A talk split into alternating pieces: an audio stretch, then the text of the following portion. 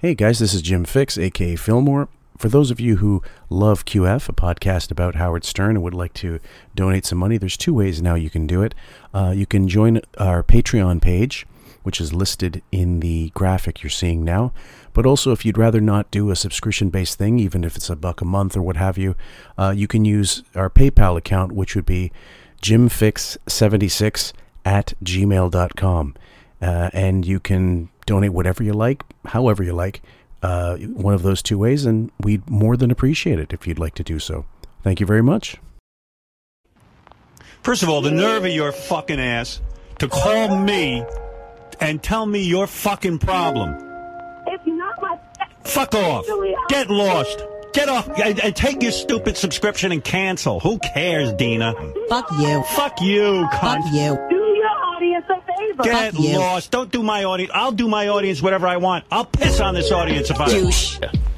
I do have uh, issues about people leaving me. I want to control everyone in my atmosphere. I want. I am a puppet master, and I want everyone to be a puppet. He was saying goodbye to me and he leaned in for a kiss and I smiled so big that he literally kissed my teeth. Um, I cheated on every one of my boyfriends except for Howard. For real? Mm-hmm. The day I met Howard, my cheating days ended. You were a cheater? I was a cheater. I hate Beth. I think she's only after Howard's money, and she's, and she's a real horse face. Can you bang any of those stripper broads on the uh, on the show? Teresa Lynn said you banged up. Teresa, who? She was on here. She told she was in your movie, Private Parts. Oh, Amy. She's one of then. the- Uh, no, no, no. You, Teresa, the, the one with the, Oh, the no. little ass. bitch. she never said that. She told That's me. a lie. Oh, To admit you're lying. that's Tony. She told Tony, did I ever bang Teresa Lynn? in New Jersey. Welcome to the wrap up show. Does any of you gentlemen believe that Beth actually loves Howard? Yeah, Let's, let's come right to the nitty gritty. Artie and I spent last weekend with him, and if she's in love, then she should get a fucking Oscar. If she's not in love, then she should. if she's in love, she should get an Oscar. Friday and Slim. See? Uh-oh, here Beth. Howard is Beth. Howard is Beth. I'm knitting baby booties. What are you doing, uh, Beth? I'm knitting baby booties. I could just see our blonde, our blonde curly-haired son. At least you don't have to pretend your dog is actually a child. Beth once even said to me, it was funny too, because Beth once said to me, you know, I wouldn't mind being engaged forever. Like, like this was, you know, years ago. She goes, I just think the ring is so great. I would love to, you know, It's romantic. and, and it's romantic, Yeah. and it's kind of cool.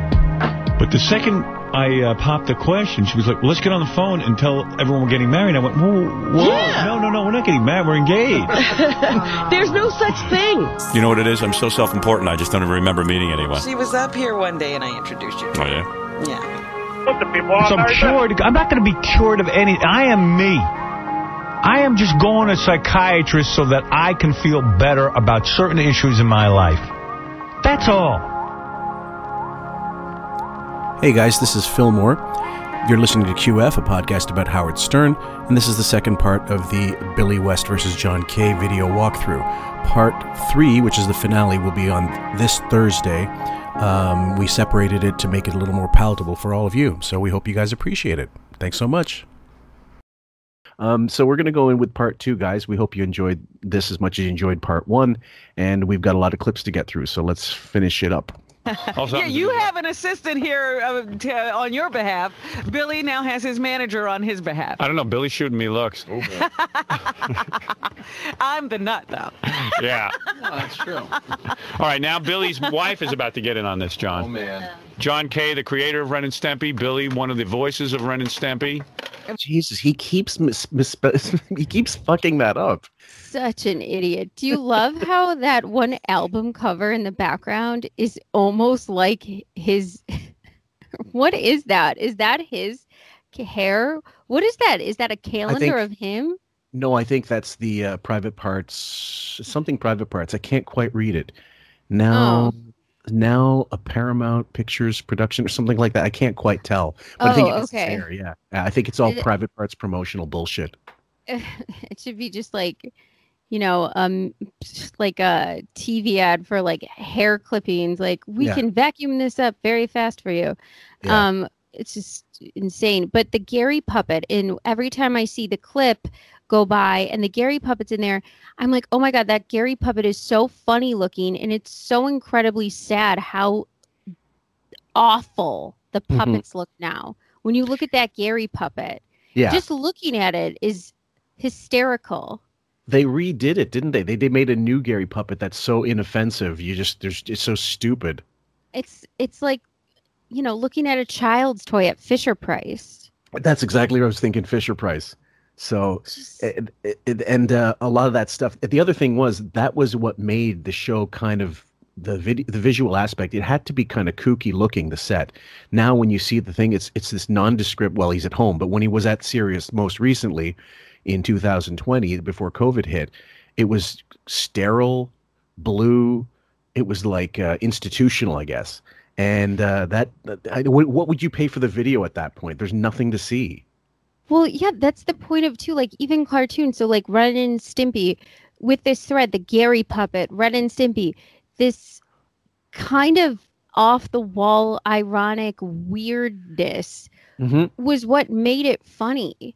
Yeah. I mean, that was the greatness of some of the '90s, you know, humor, I guess, Mhm. and Mhm.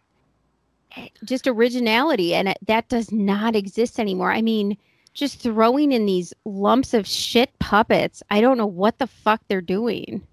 But also the quick cuts that the editing team would do to go to the back office or the green room or after and before the interview and add these things there was much busier and a little more happening than what they've done now which is almost like a comatose patient doing the editing. And anyway we'll we'll continue guys. But as you can see it's just it's just more frantic back then. And i attribute Yeah. attribute i attribute that to howard's energy at the time anyway as negative as as negative as it might have been. At least it was more Even the it was- sail mask. yeah Put on the sail mask. Yeah, this it's it's just it's it's a such a, a big contrast to what it later became. Eventually, he became both Ren and Stimpy. Right. And what is your assistant's name? Leslie. Leslie is here, who uh, obviously has ill feeling toward Billy. And she wasn't even there when this happened. Right. That's, that's what I love the best. Yeah, right. Where were you when I was practicing all this stuff? I'd be Right. making more money if you were. Oh, you would? You you'd be making more money? You'd be making more money. What? Selling frocks on the corner of Fifth, bitch? Fuck I love- off. I love when you get on it, but fashion. But it, I mean, it's dated as fuck. But Jesus, she's not to make. She's not doing herself any favors. I'd be making more money. Where would you where are you making more money? Who would you be social climbing on? Like really, she's ready to climb onto another job. She's waiting to be hired right now at Howard. That's what she's hoping for. Did you hear her in the beginning? She was saying, "What are you gonna get me? A, what- are you gonna give Am I me gonna a get- job? yes, she'll say, "Am I going to get fired?" So who the fuck? Like, what, what was the point of bringing her in? Just an extra voice? I don't know. She should just wear a neon sign that says "Job climbing bimbo." Or is she like a procurer of underage women? Because she did mention, I, th- I gotta go, I have to go through that again. She mentioned, I believe, the the first name of one of the girls who later on um, initiated like the she came out with the accusations Heidi against. Fleiss wannabe.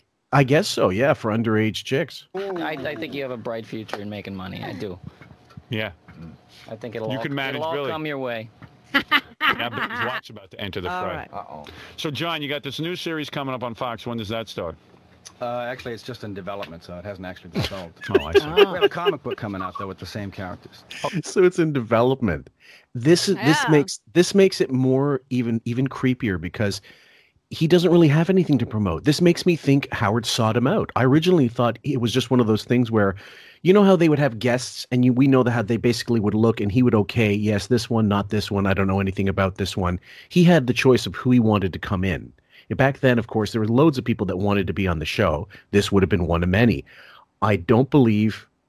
Now I'm thinking Howard actively sought this fucking guy out. Yeah, in development. So that Right. I mean, since when are you promoting? He, what when have we ever heard of anyone coming on the show promoting something in development? That's Never. not a joke.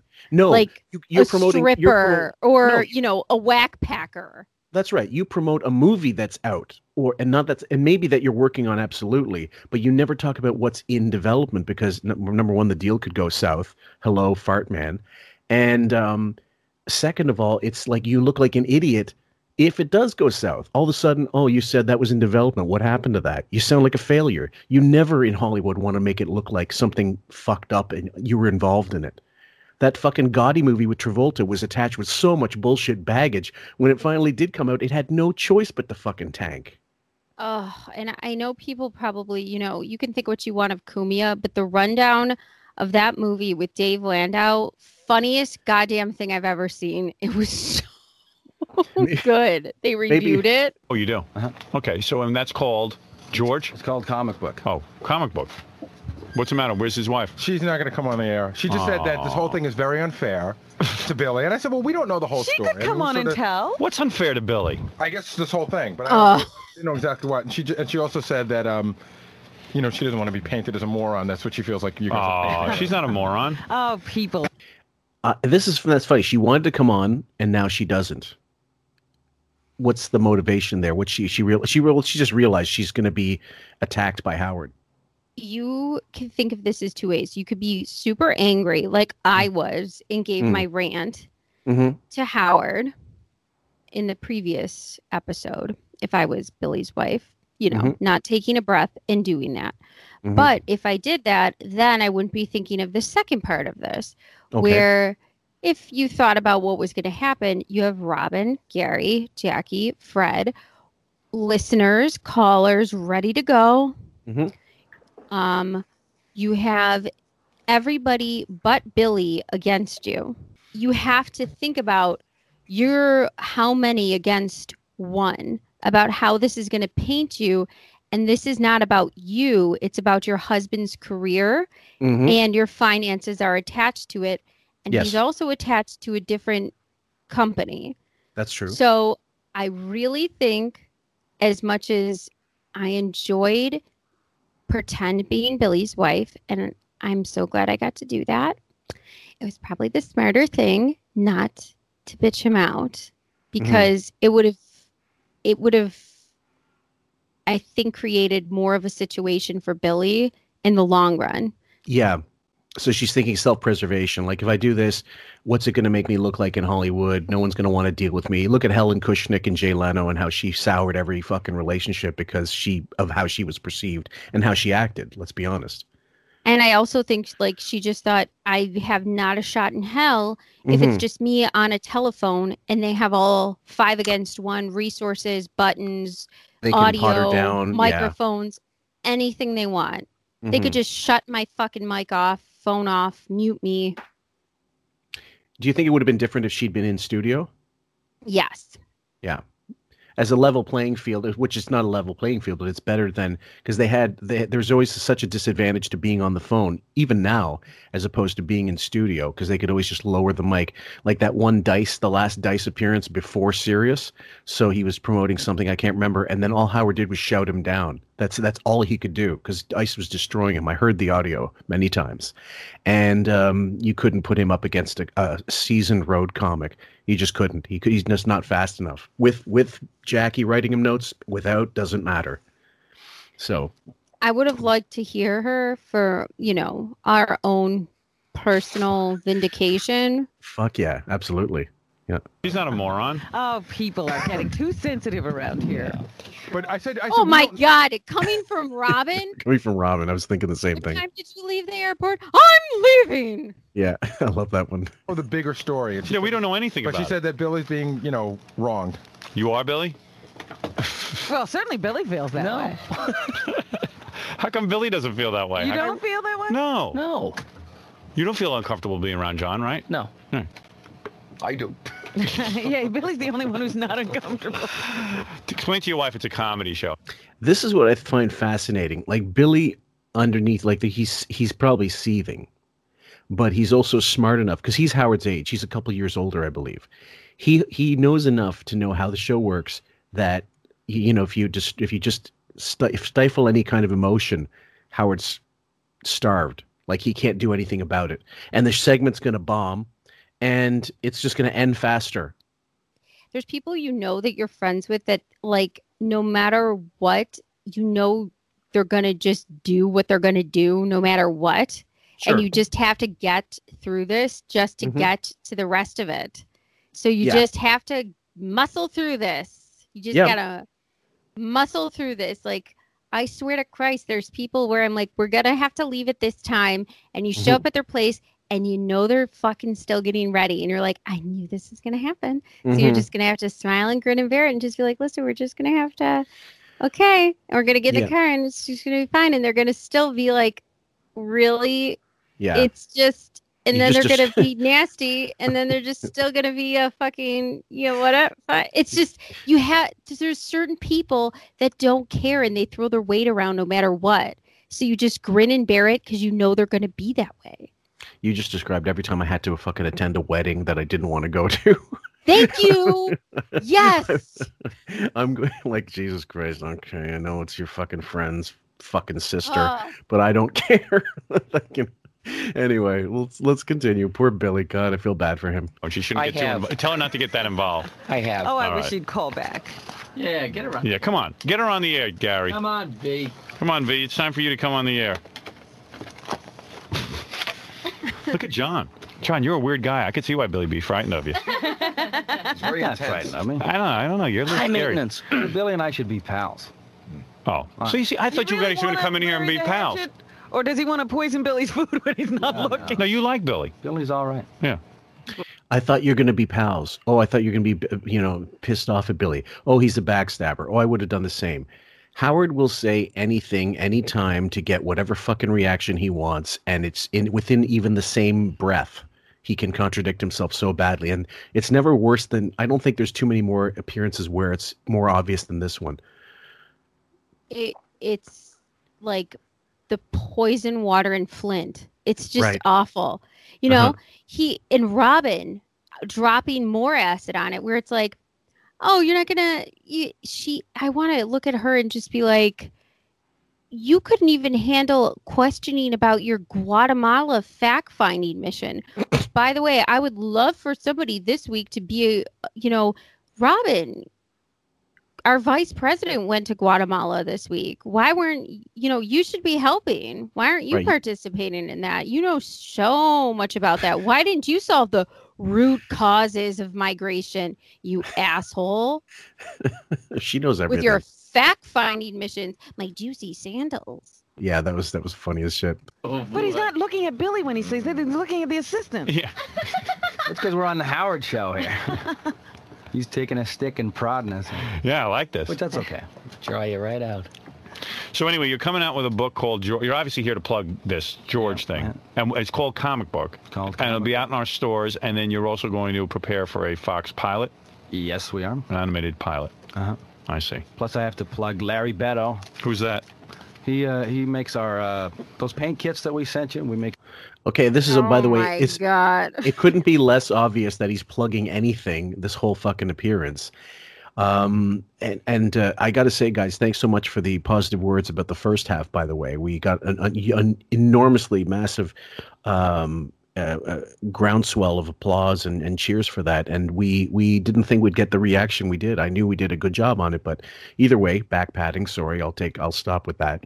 This. Um, uh, can you think of this is what I wanted to ask you, Sam? Can you think of another video like Howard TV appearance or an interview or something which as cringeworthy in a similar way? I'm sorry. I'm too busy patting myself on the back. Um, no, I'm just kidding. Mhm. I no, I wanted to die. I'm dying right now. I don't like any of this. I I get so he's barely promoting anything. He's selling trinkets. Yeah. He just Ch- talked about a paint kit. I I don't even know what the fuck is happening.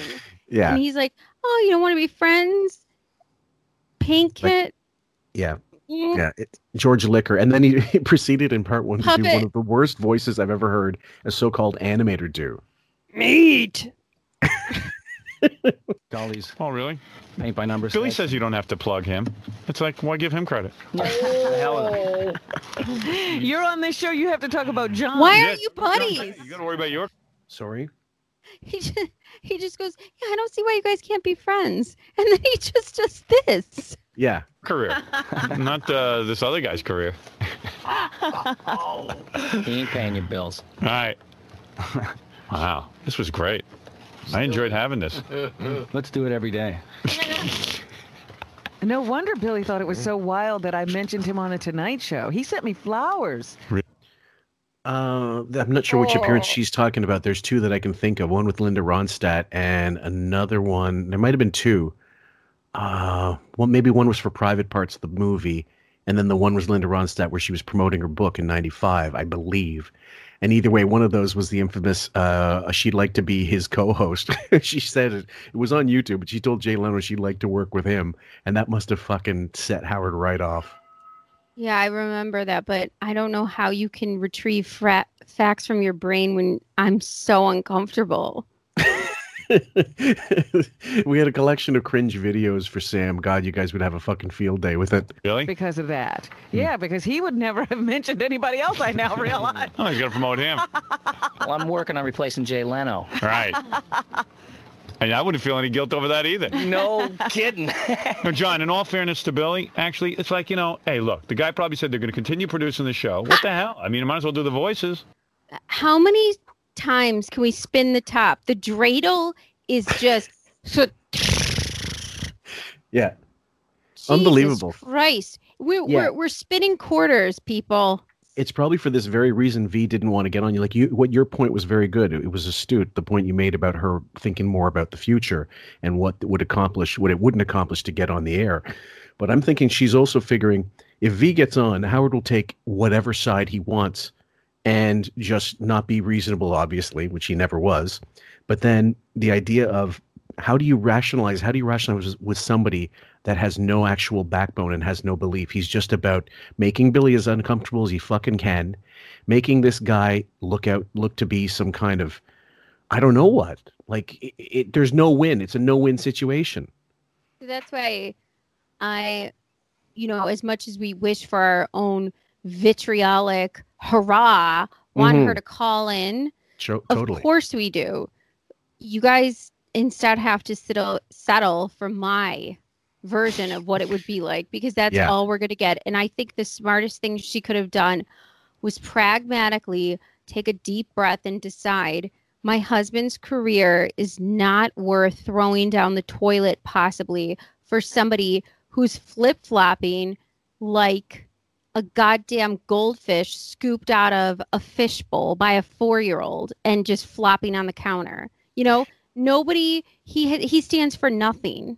Yeah, and you you believe that I was I was thinking just now that maybe privately she told Howard off, but I don't even believe she did either. I think she just literally said "fuck him, fuck them, fuck this. We are leaving this fucking show when we get this um, when we get this figured out. He is gone and he is never coming back." And that was it. She a switch went off in her head and she said "fuck them," forever. there's just in this conversation in the last three minutes alone there's so many um change ups it's a buffy the vampire neck snap back Neck and snap. forth back and forth it's Yeah. it's a season finale neck snapperama there's I so that- many back and forth changes that Yeah. she's probably like thank god i didn't say anything I think that's also part of what makes it so uncomfortable is that there's no logical progression to the conversation or the um, or the actual lot. There's no logic to the actual arguments. Just one sec. Right? They're only going to bring in some other guy to do the voices. I yeah, I had to audition for it. Right. You mean you didn't have the job on Oxazo? There was a wall of tapes the size of your house, Robin. Wow. So somebody was going to do that anyway. Yeah. Oh, well, I'm sorry, you guys staring at each other like that. Somebody was going to exterminate the Jews, anyways. Right. What? Oh. What the fuck? okay Jesus, Jesus Christ Almighty! So, so, oh my God. So now he is comparing losing his job because he was incompetent, not timely, didn't produce things on time, was molesting children to the fact that Nazis killed Jews on orders. This is I and I I think you know Holocaust fucking mentions are a little too. I you, I'm guilty of it myself, guys. I'm not trying to be a hypocrite here. I think they're a little. Um, they're they're done a little flippantly in modern society when you think that it was only about let's see 20 50 years 70 years ago that just over 70 years ago that this horrific genocide took place and then we throw it in it's easy because it's comedians do it all the time it's it's an immediate reference everybody knows what it is and it's so extreme that it it begets a reaction but in this fucking case a no, guy he's actually it- throwing it in for sympathy. well, I'm saying like he, this disgraced, basically disgraced, uh, out of the business, like uh, one trick pony, is you know throwing Billy under the bus again, putting casting aspersions on his character when we have already said he has nothing to do with the decision making at Ren and Stimpy or any place he works at. They hire him to do a job. That's it. He yeah, can offer. Nickelode- uh, yeah. Nickelodeon's Operation Paperclip. Fuck you. Yeah, well, I mean, yeah, and it didn't. We talked. I mentioned this before. That Dan Schneider was still being employed by Nickelodeon for those kids programs at this time, wasn't he? Yes. Fuck. So Nickelodeon needs the fucking Me Too, not any. Not let's. When are they gonna fucking hit the dirt? Billy's like, just let me do some voices, get some benefits. And I'm sorry, Howard, again, I'd be here if you paid me more. Right.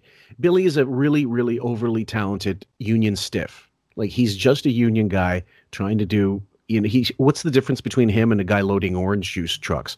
Well, okay, he's not doing physical labor, but he's a union guy, and I know that most unions. I think um, I imagine most union people would stick together on the basis of. I don't know. Maybe I'm being idyllic here, but I think maybe I'm being idealistic. But I think that um, once you're union, you're union all the way. Oh yeah. I'm totally So, union. And yeah, I so- love like I I you know, all for Amazon. I wish they would go union. Well, anyway, so in this case, again, it's it's Billy. It's I, I really admire Billy's tact and the whole thing. I like the way he's handling it, but I don't know that I could do it the way he's doing it. Um I wouldn't be as Passive. he's ha- he's handling it really incredibly well. I'd be sending pot shots Oh yeah, left and right. yeah. I'd be I'd be a little bit I'd be a little shitty towards that weasel sitting yeah. across from me. Mm-hmm. Might as well have been me. oh. Somebody was going to drive the getaway car. Hey, Billy, I still like you.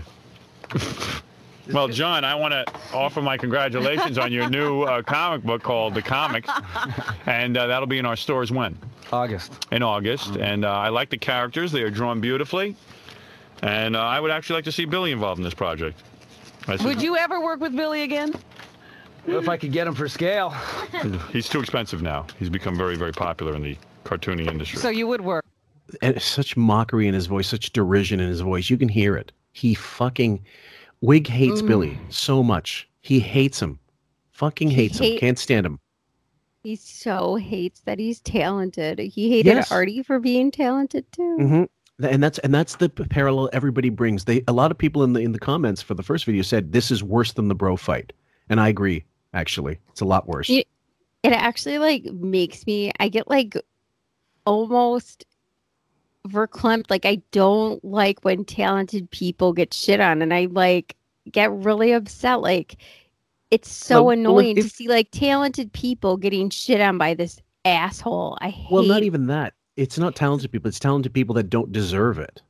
right. Right. This isn't this isn't, you know, Harvey Weinstein, a talented producer who's a fucking shitbag. This is a talented voice guy. Billy was wasn't even a full-time worker there. He was just a part-time employee of the station. Like uh, sorry, he was a full-time employee of the station, but working so many different fucking gigs. All he wanted was a full-time gig on the Stern show and they wouldn't offer it to him. Would I wonder why? And if anybody doesn't know the Billy West history and you look up his clips, please do. He's Oh, yeah. just phenomenal. Yes, and his humor is, you might think, oh my God, this humor is just, no, it's irony. And if you Mhm. don't understand ironic humor, well, I'm sorry for What can you. you do? Yeah. Work with him. This is very beautifully drawn. He didn't say he'd work with him. He's like me on a date with Clarence. If he apologized, I would work with him. You would? Mm-hmm. Billy, say you're sorry. There's Billy, money. say you're sorry. What's a big deal? Bucks. It's money. If he was honest about it, I would. Really? Mm-hmm.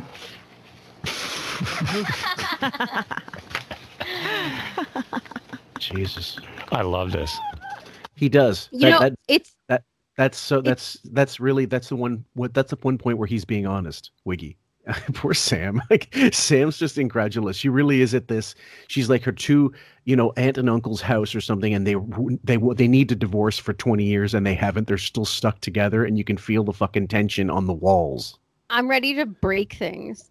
Yeah, exactly. like there's all these plastic toys around me. I'm just ready to be like, Mia, I'm sorry. Tomorrow you're gonna wake up and there's no more Barbie Dream House. Her head's been sawed off and shit. but listen, it also is too like there's never enough apology you can give to these people. So if Billy were to say sorry to John, it would never be enough. When No. you're wrong in these situations to these entitled shitbag elitist motherfuckers, they You're just think they're wrong. right. Yeah. So it doesn't matter if you were to say right. That's why I hate when people apologize for things they shouldn't be apologizing for. And this happens all the time now. Nobody's accepting it. It'll never be enough. You're still going to lose your job. Nobody's going to respect you. Hold your ground. Stop saying Yeah. sorry. Gray rock those fuckers like Billy did. Get your job and Yep. do what you have to do for your Yep. family. And Billy, you will not apologize, right? No. What happened to Billy's wife? She, I don't know. I just have, you know. She won't come on she now? Just doesn't, she just doesn't want to come on. It Oh. appears. Oh. But it's funny because Ganji and I are sitting out there listening to this thing, and Ganji said, "There's like something brewing here that's Oh, just yeah. not not happening. It's right under the it's, surface. It's ready to blow. we can't figure out what it is. It's festering. it's not it's not ready to blow. It's it well V's probably fucking blowing up. But what those what Grillo is, as much as an idiot he's as he is, he's actually he's right. Like there there's a there's an undercurrent of cringe clearly that they're all feeling, and they're not willing to accept it. But it's controlled emotion. It, that's Billy. Like I, I you look at see that look in his face. He's like, I've got you. Like you think you've got me. I've actually got one on you because I'm not giving in. And I know this is a shit segment and you're going to air it, but no one watching this is going to be entertained the same that the way you want them to be. They're going to see this, they're going to take it as Howard, you're the asshole. And that's exactly what Billy knows. and this is entirely my point when don't apologize when you're not wrong don't Right, bow and apologize for the sake of the apology to get to the next level to appease right. somebody Right. if you're just doing it to appease somebody else but you don't actually genuinely feel the way Like you should that they- apologize.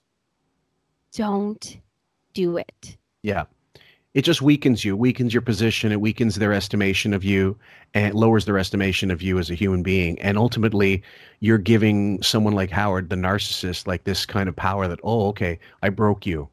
And what it is in this segment, he didn't, he can't. And uh, Billy went on to bigger, better things. So fuck you, Wiggy. Sorry.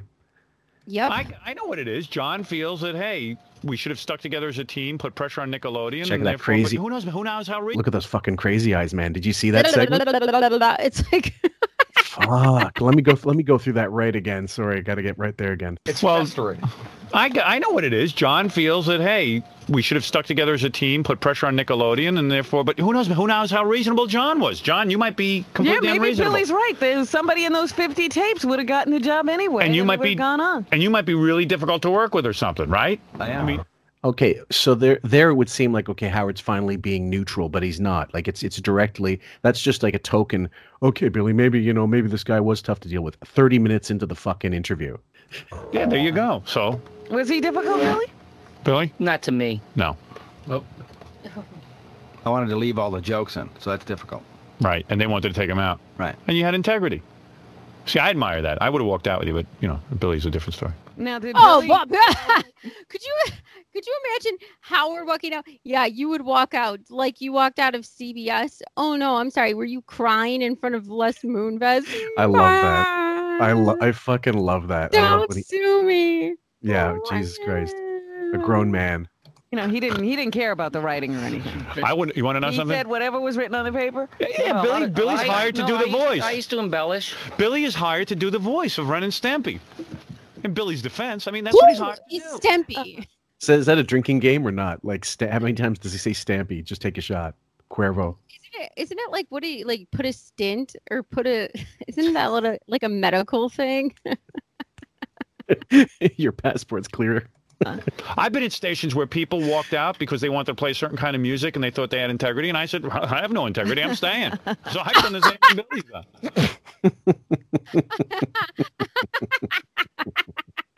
Truer words were never spoke. The, remember the the one uh Allison, her the the, the DJ who said that too.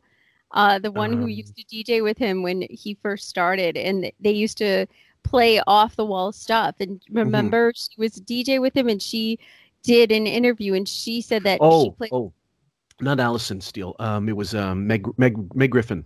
Meg Griffin. Thank you. I'm Yeah. sorry, I forgot the name. I or I mixed up the names. Uh, yeah, Meg Griffin was like he would. he was he was uh scared. No, he bent over and he fucking dropped his pants and he said, "Just, just don't stick it in too far." And uh, and he was like, he would have done anything for a gig, and we didn't give him shit for that. We said like, "Yeah, well, you're starting out as a DJ, you got to keep, you do whatever No. you can to keep the gig." So that him paint, just him, the way he paints is is just so fucking cringe and so uh, awful. That's that's the real takeaway. I'm like, hey, I'll stay. But I That's see right, John's you did point. that at one whole station, right? Where Yeah. the program director and everybody got fired. Yeah, but you know, these people were acting like, hey, I said, I got to work. but then again, John's point is well taken. This is a different situation. John created this cartoon, eh, That's true. brought Billy into it and the whole thing. And You know how you felt when Fred stayed on the air at NBC? yeah, I mean, you know. But I left. Yeah, he did eventually. He eventually. eventually left. Eventually. Interesting. They bring this up. Hmm. That, like I said in the beginning of this, remember? Yep, How do yep. you feel when Robin? Goodbye.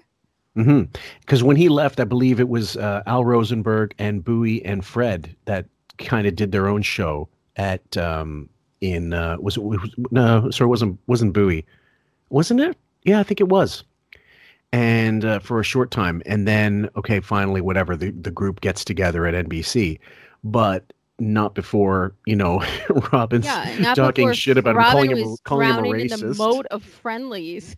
yeah and and going to the newspapers and saying he's a fucking racist Yeah, Like, newspaper I- articles. yeah, I wish I could get that. Fuck, I don't know what, what kind of microfiche I got to go through or some archive, but I'd love to find that article.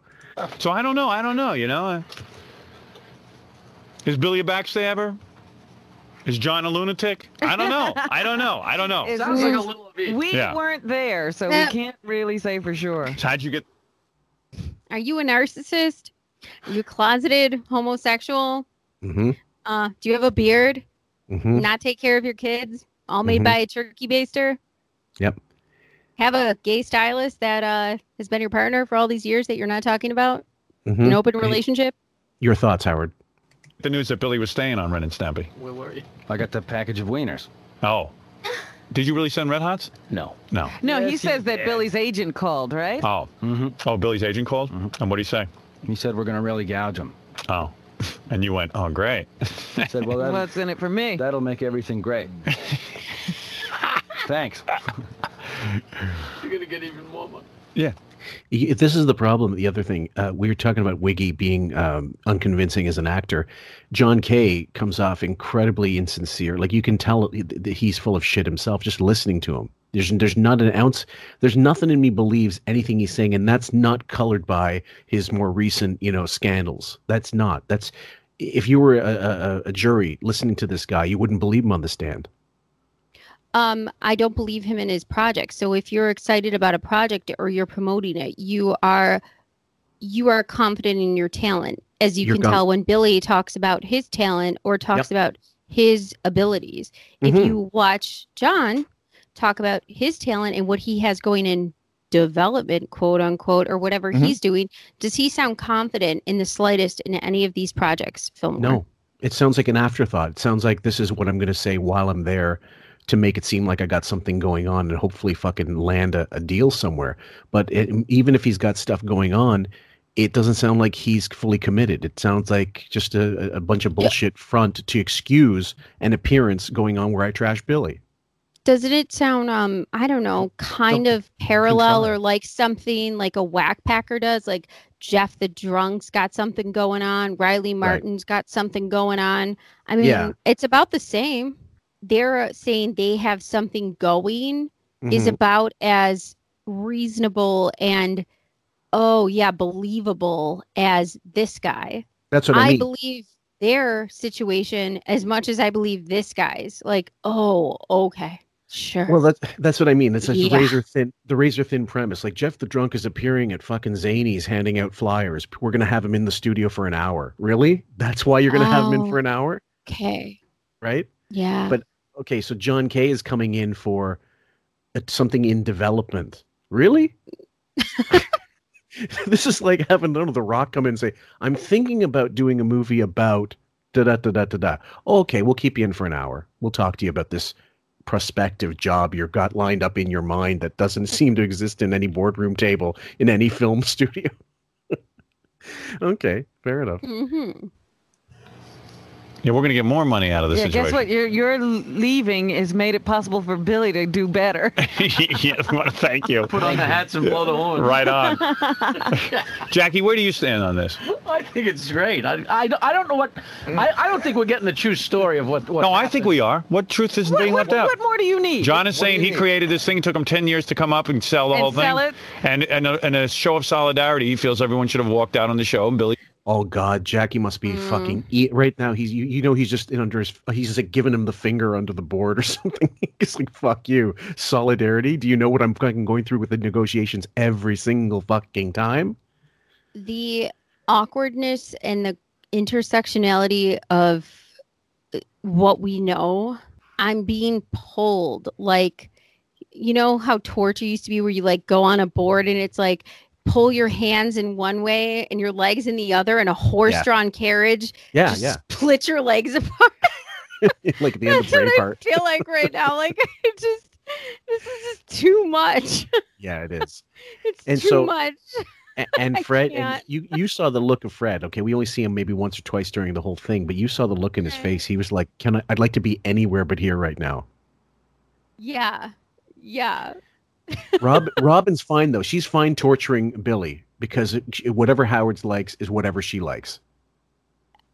she is a dunce. She's just like a dense anything to uh you know, lick the ball's ass and you know, just just be in the spotlight and also she likes to uh, she likes to create drama and she likes to Mhm. be in the spotlight. So, Yeah, as long well, the other thing is, as long as she's not a target, she's fine. She's all in. She doesn't care. oh You yeah, she definitely Billy? likes Fuck to pile on Robin. That's Yep. what one of her favorite hobbies. Oh yes, and yeah, because again, it's I think with a lot of them, it was that whole thing of listen, if I can extend this bit of him fucking on stuttering John, that's one extra less minute or five minutes or ten minutes that he's going to spend fucking on me. He stayed and took over his voice. Do I have it right? Yes. And Billy's saying, hey, It was a job. I was a job. I did it. So you think it's a total standoff? You don't think there's a right or a wrong here? No, we're asking you where you come down on it. Which who's hmm. right? I'm, I'm just totally entertained. I don't know. I'm on Billy's side because I know Billy. Side if I know John or if somebody's really wrong. You should go back to drinking heavily. I have. All right. I mean, you know, yeah. I, Yeah, you don't fucking hate Billy, so fuck you, Jackie. Your opinion is not wanted. Robin, let's get back to trashing Billy. Does it, am I Done. wrong? Gun to the head, gun to the head, and the gun to the head is y- you better answer how I like it, or your salary's in jeopardy. Bingo, one hundred fucking percent. no, the what Jackie's saying is the problem is we just don't know the whole situation. I think No, we should that's talk to the not what girl more. Jackie's That's saying that all. what I'm saying. That is exactly what I'm saying. trying to That is not what Jackie. What is Jackie saying? At all. Yeah, you see everything you, so Robin. clearly. Jackie is, as usual, unable to make a choice. But Right. Jackie doing- Jackie is unable to make a choice because Jackie sees the parallels between his situation and Billy's. Absolutely. Bitch. And he's and he's on Billy's side also because Billy is an actual, probably a, a nice person. I mean, I, at this point, I believe Billy is sober. Jackie's not, but they would have more in common, just kind of being, you know, hired guns than and not feeling part of the group because, well, they're represented by outside parties.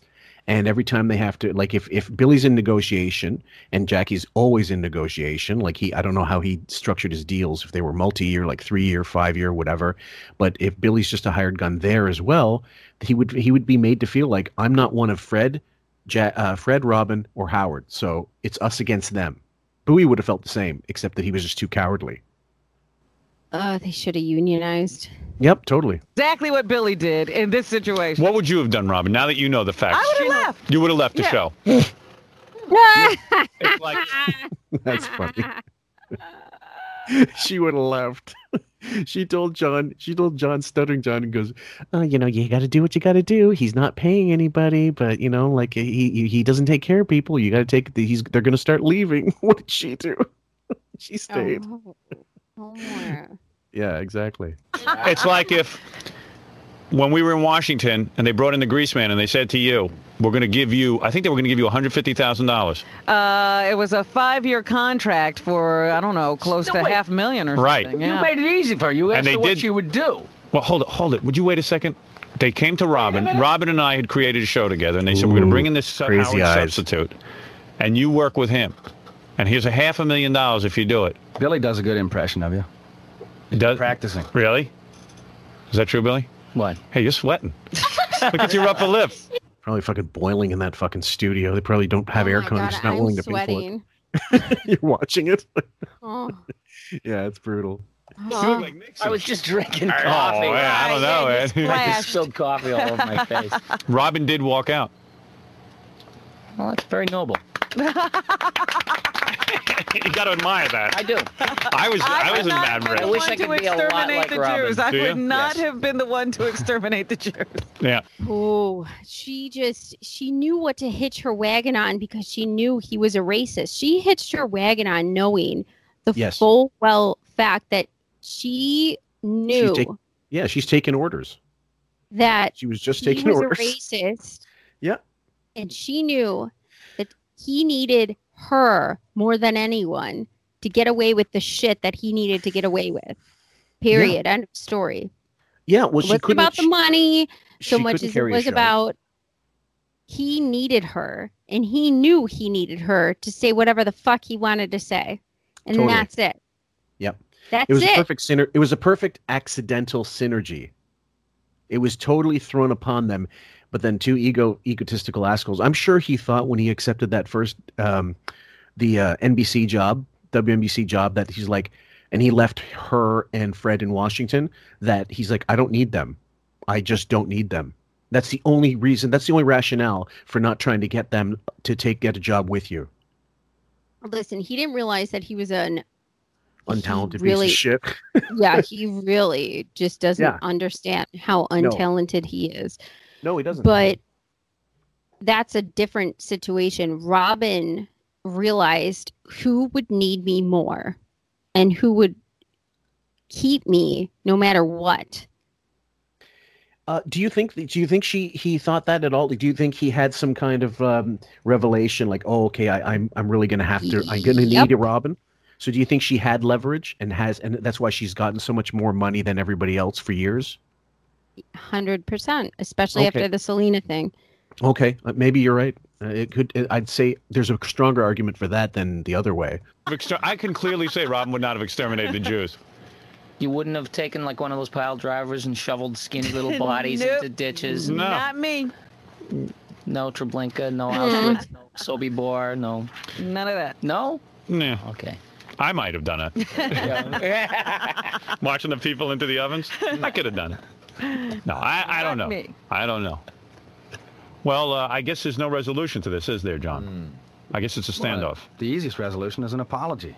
But I don't think Billy feels. You brought up as an example earlier that I will go back to the Selena thing, right? He made these, he made certain comments about Tejano music and Mexi- Latinos or Mexicans. I can't remember the exact quote, but they have horrible taste in music. And then Fred played the gunshots. It really was like a quick thing, actually. It wasn't, um, it wasn't a, a like a usually his one hour rants on something. And he was made to apologize in Spanish. It's one of the the worst. It was Yeah. actually one of the Yeah, most cringiest yeah, things. we might have to go through that It's one day. I remember that. That it was so cringy. okay, so Mr. Free Speech, all this money, but he's still dictated by the dollar.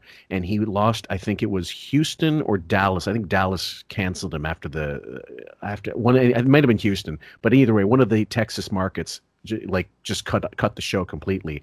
That's money out of his pocket. His freedom of speech bullshit is just bullshit once you take away his marbles. At that point, he will say, "Fucking yes sir, no sir, three bags full sir.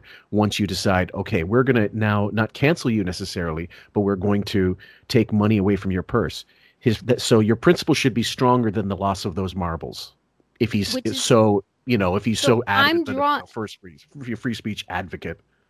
A hundred percent perfect, perfect description of what I'm trying to say is him saying that I'd be the one shoveling the bodies is exactly his free speech principle. He Mhm. has no problem No, no backbone. just giving that up. None. Nothing. No. He stands for nothing. there's a great. I hate keep bringing up Richard Pryor, but there's a an un, um there's a bit in his box set uh, called Patty Hearst, and he just he talks about you know Patty Hearst talked about how she was brainwashed, joined the SLA and robin banks, and he goes he goes that's easy to understand because a lot of you know brothers came over to America in chains and joined America. he goes that shit can work. He goes I'd have been brainwashed too if I were in a room full of motherfuckers with machine guns. he goes yeah what what you talking about? Kill my dad? You goddamn right. I'll meet you at the house. it's like so in the face of this in the face of this you have to give billy even more credit for sticking by his principles and saying no i did what i was supposed to do i have no guilt about this and i'm not going to be railroaded into feeling some kind of bad vibes because oh i should feel bad because John K lost his job who the fuck is John K to me And even more so, look at how he's playing this. He's saying, "No, you wouldn't do this. You would do this," and he's he's kind of needling it in a very smart, subtle way. I Yeah. really enjoy this. Mm-hmm. It's, it's appropriate. No, I don't think he's allowed yet. It's not in the contract. No, no. Billy feels. Look, it's He didn't do anything wrong. He feel he didn't do anything. He feels he didn't do anything He wrong. was just following orders. My dad would know the answer to this. This is my dad is good at stuff Oh, like why this. Fuck you, call Robin. Want to call my dad? Yeah. What? How old are you? You want to call my dad? and by the way by the way his dad he was his dad he knew he was going to call his dad he didn't like let's talk to my dad bullshit If he hasn't been listening, I don't want to explain the whole yeah, thing. Yeah. If he has, it would be interesting to hear what he has to say. My dad would know who's right in this situation. Thanks. Yeah, he's like that. She chopped me and my sister in half. we were Ugh. well, it's a King Solomon reference, I suppose, right? I, The suppose whole- I'm not. I'm, I'm not up on. I'm not up on all my biblical uh, tales. It's uh who wanted the baby and they said, Oh well the King Solomon said I think we'll chop I, I think it was that and would chop the baby in half and they said fine and whoever said no, I want the baby to live, they got the baby because they wanted the baby to live versus chopping it in half and half and half. I think Mhm. that's the that's the story. But Okay. besides that, Ben always Ben always is Howard smarts. Whatever smarts Howard has is Yes. Ben. It Yeah. has nothing to do with Howard. Anything Right. Howard is intelligent about is comes right from Ben. That's correct. Yeah, and the other thing is, any but any principles, it's a different story. Ben's principles are his own. Howard doesn't adopt those. His um, uh, Howard's principles like a fucking bamboo vine, a bamboo tree, like swaying in the wind. He goes whatever direction. But when it talks to, when it comes to like, oh, what his situation in Syria, if Ben was still able to talk, he'd tell you what he read and this and that. And it might be the New York Times, but it might also might also be whatever other fucking newspapers he reads, because Ben Stern used to actually be quite, um, quite. Um, uh, when he was lucid and when he was uh, still on the air, he was sharp as a fucking tack. You- Sharp you- as tack. yeah, as opposed to this fucking 79 son of his who he had to pay to shoehorn into fucking Boston Basic Studies based Boston University. And I um, actually yeah. wish he had a TV. I wish he had a radio show. Like, I, I, I almost, I'm like, damn it. I wish Ben had a radio show because I want to know more about what Ben Stern thought about certain issues and topics back in the day. Sure. Siamese twins. I think this is healthy. What's going on here? By the way, it's a cleansing. John K, the creator of Ren and Stimpy, even though you wouldn't know it from watching the Conan show. Or yeah, Right. listening to Billy. John K, the creator of Ren and Stimpy, has come out with a whole new line of uh, products and comics called Comic, comic book. Mm-hmm. and it's uh, some pretty funny stuff.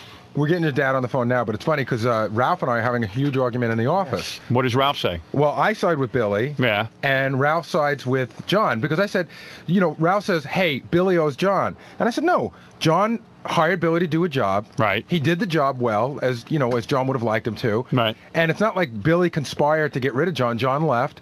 But Ralph's saying that, uh, that He was fired. He didn't leave. He was fired. And Ralph will believe anything his fucking his boss tells him to believe. So it's fuck fuck what Ralph has to say. More importantly, of course, Ralph is going to side with John because Yeah. Ralph does basically nothing Right. and has he- to keep and has to keep his job for doing absolutely fucking nothing horribly, may Mhm. I add. Yep. And he's also a derelict of his duties that needs to keep fucking getting paid. So, of course, Do you remember the video where he got shit on by Gary, and then it was brought up that no, it was um, it was it was Billy actually. He asked Billy to write stuff for him, or he asked V to ask, like, can Billy write some stuff for me? And he was expected to do it for free. And then they, Yeah. she was fucking furious, and she called in, and then everybody piled on Ralph. And Howard was like, "I love this," but like Billy was clearly everybody was like, Ralph is clearly a, a disruptive force, but you keep him in. And there's a guy calls in and says, I'm a psychologist. He goes, You have a perfect cult going on here. Ralph is a low level sociopath and he will do anything. I love that clip.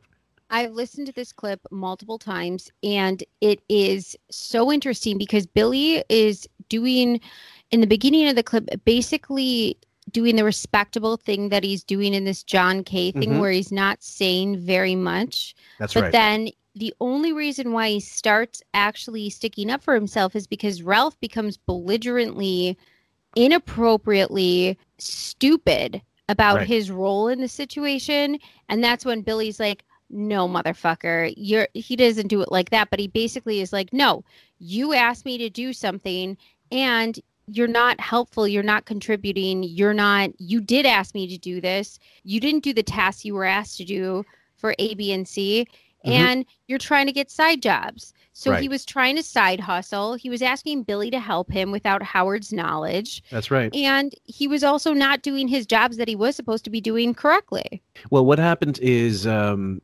the, the with that particular video, at one point, um, Jackie says, "Well, you know, she's the boss's boyfriend, so of course you're going to believe whatever Ralph says, and you're going to take his side." That wasn't a joke. I'm sure deep down inside, if you put those fucking guys in truth serum, like, no, yeah, that's the guy that Ralph, that Howard's fucking on the side, and so yeah, of course, when they say the boss's girlfriend, they meant the boss's girlfriend. They weren't Yes, joking. of course Like it was a joke, but it wasn't.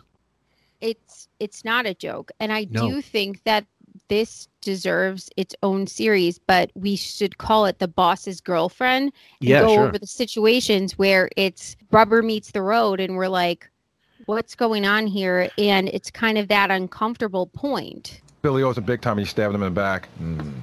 Uh, Stuttering John, where do you stand? Well, was John responsible for getting Billy's job? Like, you know, did you say that, uh, that you wanted Billy to work? No, there? Stutter John, where's my dad? Yes, he's on the phone. Has, has he been listening? Uh, I don't know. I just. Thank you. I just got him on. do you like that so he goes were you responsible for getting billy's job and cuts him right off But yeah, but both both John and Billy said yes. That means But John Howard K. doesn't- John K. would have had a say in who got hired back at the, in the in the you know when it first started. So like early on, he's not fucking up because it's you know it's you know it's the it's drawing board days. So he probably said, "I like that guy." He probably had a, a say in who was going to do the voices. Right, but it's just like even if it's just Regardless. like John, yeah, it doesn't matter. It's it's Right. it's my show. You're not going to have a we're not to Don't fuck with my agenda. right.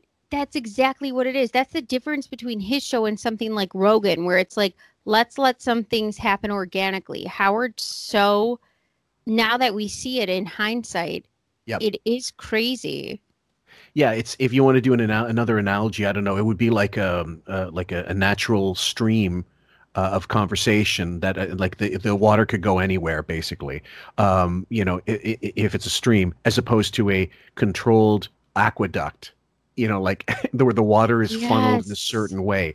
That's wig show. So, and Rogan, it could go anyway. Like it could, you, you- you don't know what direction it's going to take, which is good. There is a somewhat of a formatted show, within the time constraints and whatever and what he has what he wants to talk about but there's also opportunities for rogan to go another direction based on the answer and and and you know roll with it basically Wiggy's Well- like, no way, no way. We're gonna go with this. You were mad when you, you fucking wrote "Stairway to Heaven" when you recorded it and all this shit. I'm gonna mandate that it goes this way, whether you like it or not. it's like you know who the person you're having on is Yep. so you have them on for a reason but you don't know what they're going to say versus wig who kind of is like give me like Fuck what they're gonna five you know they make they make they make them give like a kind of rundown about what they want to do and then they have all these preemptive topics and they have a certain you know it's very pre-planned Mm-hmm. but it's the same thing in like stuff that we do. You know what I mean? We have a pre idea of what we're going to do, but there is no shape, way, or form we control what you and I are saying to each other. Yes. And we also control the final product. When we recorded the interview with Richie, we went longer than I thought we would, and he was, uh, you know, gracious enough to give us that extra time. But we had questions we didn't even get to, and that's because, well, time constraints, obviously. But it could have went any number of ways based on um, those questions, but also based on his answers, and that's a natural interview. To this? Yes. All right. Good.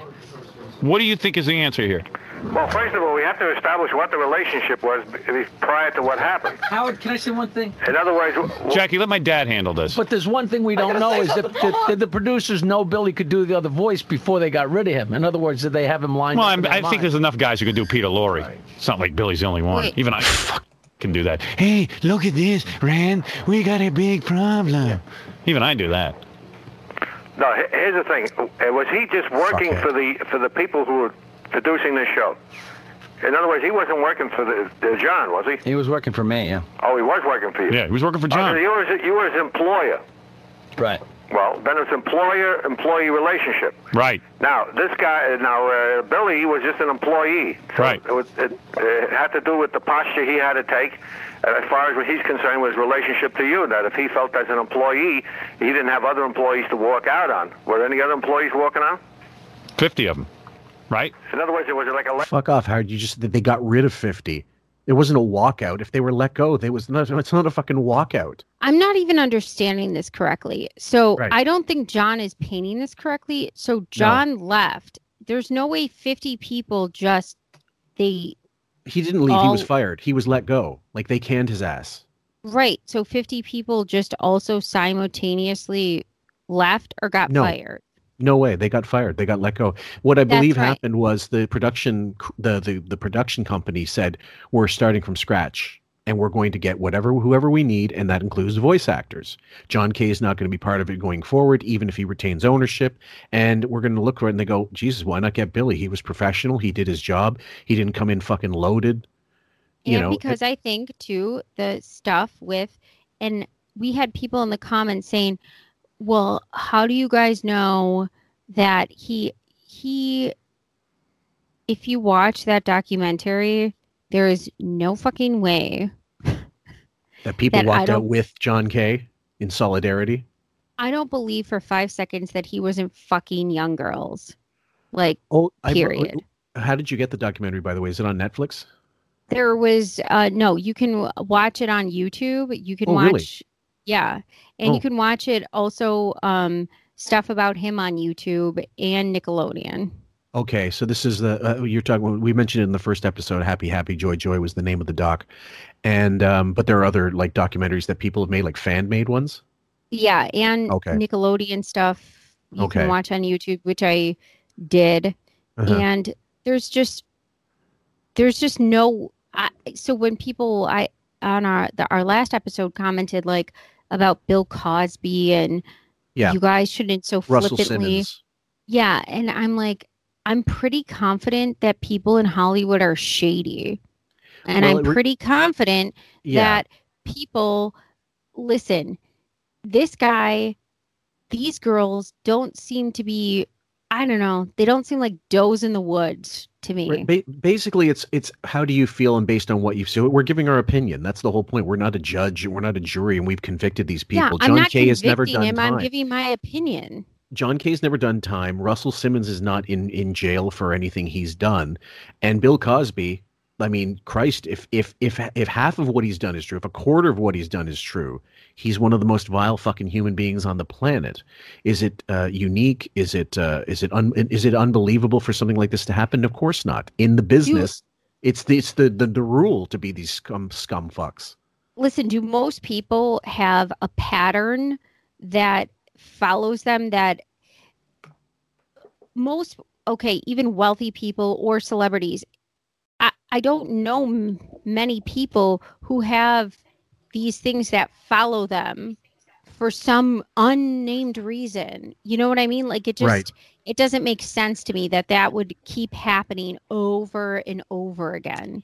That But- people keep accusing them of these similar things Mhm. that just keep happening for like Right. Bill Cosby or this Right. guy or do you Well, know what I'm saying? It just the it just question- it seems to follow a pattern.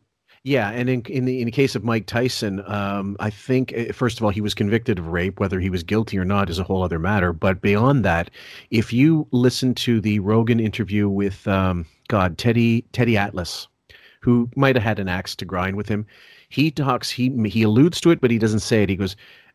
Cus D'Amato, what you know, when Mike was, you know, still being was training and whatever, he's still a young guy. A lot of his awful behavior was excused because Cus wanted to be the manager of a, a coat, the trainer of a, a heavyweight championship champion, and so a lot of stuff was like swept under the table or outright ignored because of that fact. He doesn't go into much detail, but I bet you it's pretty shady shit. I, I like it not because and not because Mike is black for fuck's sake. Who gives a shit? Do you know how many like people look at what's so Jimmy Savile? Is that because he's black or because a fucking hundred, uh, you know, kids were on his show that are coming out after the fact that were Yeah, it has nothing to do with color, by the way. I don't what is Yeah, what does it have to do with anything? Who's it? Some shit like uh, Gary Glitter, for that matter. Fuck's sake. I So, know. Look anyway- at this guy. Right. So anyway, there's it's shitloads. I'm, I'm I'm I'm scraping the surface of these scandalous assholes. But let's. I, that's sorry for the digression, guys. But that was that was in the comments, and we needed to talk about it. So we'll continue. They fired the whole studio. They fired the whole studio, And John's most of, the, studio. most of the people stayed with us, and a few people went with Billy. When he's talking about most people stayed with us, he's saying most people hitched their wagon to him, hoping that they could, you know, get more employment with him with his new Spumco. I think was the name of the the production company that he started, and I, I don't think it ended up being anything really, including this George Liquor and all this bullshit. Um, you know, he's coming on to promote. Um, and so they were just sycophants. And Billy Kay, Billy Kay, Jesus, forgive me. Billy goes on to say that in the early days of the internet, it was all like John K. sycophants who went after, you know, Billy or whoever else, like, fuck you. He was a genius. He was like the next coming of Mel Blanc and Chuck Jones and all this horse shit. So uh, I think that's what he's making reference to, but he won't say it. You know? And the they only question I gouged have: Why in God's name did they fire the whole studio? They fired the studio because they felt they could do it cheaper and Creative differences. They Yeah. didn't, you know, oh. honestly, what happened was they didn't really want to take it over. They wanted us to keep doing it, right? But just with them in charge, Right. And you didn't want they them in actually, charge. They offered to buy me out too, right? And I said no, no, because you had some integrity. Well, I knew that I knew what was going to happen on the show. I knew it was going to die, right? Which it did. Yeah. And I didn't want to be part of that, you know. So basically, Billy was fired too. After three years. and rehired. Yeah. Oh, yeah, I'm just saying. Yeah, Billy was fired. He was let go and then reapplied. Like, Yeah. okay, so what? Like, what? That's Judas? All of a sudden, he got 30 pieces of silver? His behavior was deplorable. Snick was once a week. He wasn't producing the shows as fast as they needed him to do it. Mm-hmm. They weren't working fast enough, or whatever the hell was going on with John K. whatever happens in bu- the, any business okay if you're a writer for the tonight show and you don't produce enough stuff or in a timely fashion if you're um, a, a comic book artist and you don't draw fast enough and the, the the title is behind schedule people get pissed. It's the people in charge that make the decisions and behind the scenes. And if he was and we talked about that we we talked about this in the comments actually of the first video if the people the powers that be that he sold it to and gave i guess uh, 50% or more ownership of the show if he wanted to sell it and still retain part ownership if they called the shots then he has no case like there's That's no what he that, can, he, wa- he that can was take my whatever point morals from the beginning. yeah he That can take whatever point. Moral stance but the fact is you have to admit i didn't have control of it anymore and i can only refused to you work. sold it. You sold it. You Yeah. you fucked up from the get go. If you weren't interested in the profit from the get go, you could have had creative control of this, and then you could have formed a union. You could Yes. have leveraged your creativity to form a union and say, "Listen, I will give you this show and this creative force." hmm if you form a union and Right. guarantee us this amount of time to work on something, this amount of hours for this amount of pay. But Right. instead, you selfishly sold your show for yourself and then wanted the union benefits, but you already gave away your leverage. Well, that was it. But also, like, if he could have uh, independently, fi- it was pre GoFundMe, but he could have tried independent financing. He could have gone uh, to Japan or something and, and, and leveraged gets get make it make a deal where he didn't have to give up so much, and he could still retain reasonable creative control. I understand why he did. He was a young person who Yeah. didn't have any means besides his creativity and his things, so he sold it and made some money. Fine. Yes. but he acts like the people who were originally around him should have if you wanted to unionize then you should have unionized then you Yep. should have been forming that during the show you should have Mhm. figured that out then I think so. Yep. At the time this action was taken, Yeah, he was he was he was fired. right. And so it has to do with What happened was everybody took advantage of Nickelodeon because Nickelodeon didn't think that we were going to right walk. Yeah, they didn't think that we'd do it. We, they thought that I'd knuckle under and say, okay, right. we'll keep doing it. No. And most of us stayed, and, And you and everybody had them by the balls. Right. If they had balls. But if a few didn't crack, Well, how many guys went back? Just Billy was the only one. No, there was a few. There was See, so probably that, about- that, that they did break. So, and in None of other them- words, if this thing had been organized cor- correctly, I mean, I have to say this. that's right With you and all the other people, I don't know how it was done, that you were going to stand together. yeah. Did you talk to Billy and tell him we have to stand together? Yep. that that that is 1000% right Yeah, and don't blame you. So you can't blame Billy because Billy was not given any guarantees. Gilly, give, Billy was not given any kind of look. If you do this with me, I'll give you like five percent of it, or No, two if you're- percent. if your union doesn't come strong to the Yeah. table Right. that's on their that's on the union and i say this all the time like i go to union meetings and when it's contract negotiation time like you bet your fucking ass after coronavirus like if when it's negotiation times my ass is going to be in every single one of those renegotiation meetings i don't fuck around there's no way that billy was believing yeah this guy's going to unionize just by Yeah. what his say so Yeah. what, what is he doing No, and so what's well, the other thing is, and we've mentioned it, we've we've gone to some points to say this. If if we if all this other sale if this other salacious shit was under the surface and it was known, there's a reason why a lot of people would not have hitched their wagon to John K. And i again, it was I think it's something that Jackie makes an allusion to. We don't know what the the undercurrent really is, and once you fit, factor that all in, it just makes it so like John K was a platform nobody wanted to stand on. Like it was just this guy is not trustworthy. He's not capable. He might be able to be creative, but he should not have anything to do with the production. He should not have anything to do with um, uh, anything administrative.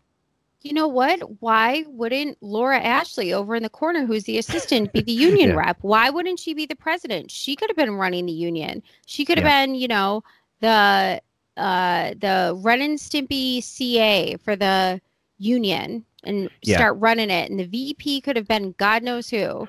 Yeah, I believe with all if with all the sexual alleg- the the um, the underage dating and shit like that, all those allegations, um, I think it was just a power thing for John K, and it was really like me against the world kind of thing, and uh, that was what it was truly about in the end.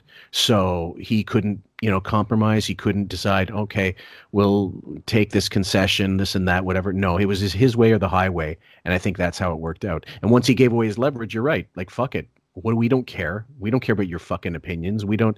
We want it to be a certain way. But if you're not also on top of that responsible enough to do the job that we were going to allow you to continue doing, then fuck it. We'll get someone else.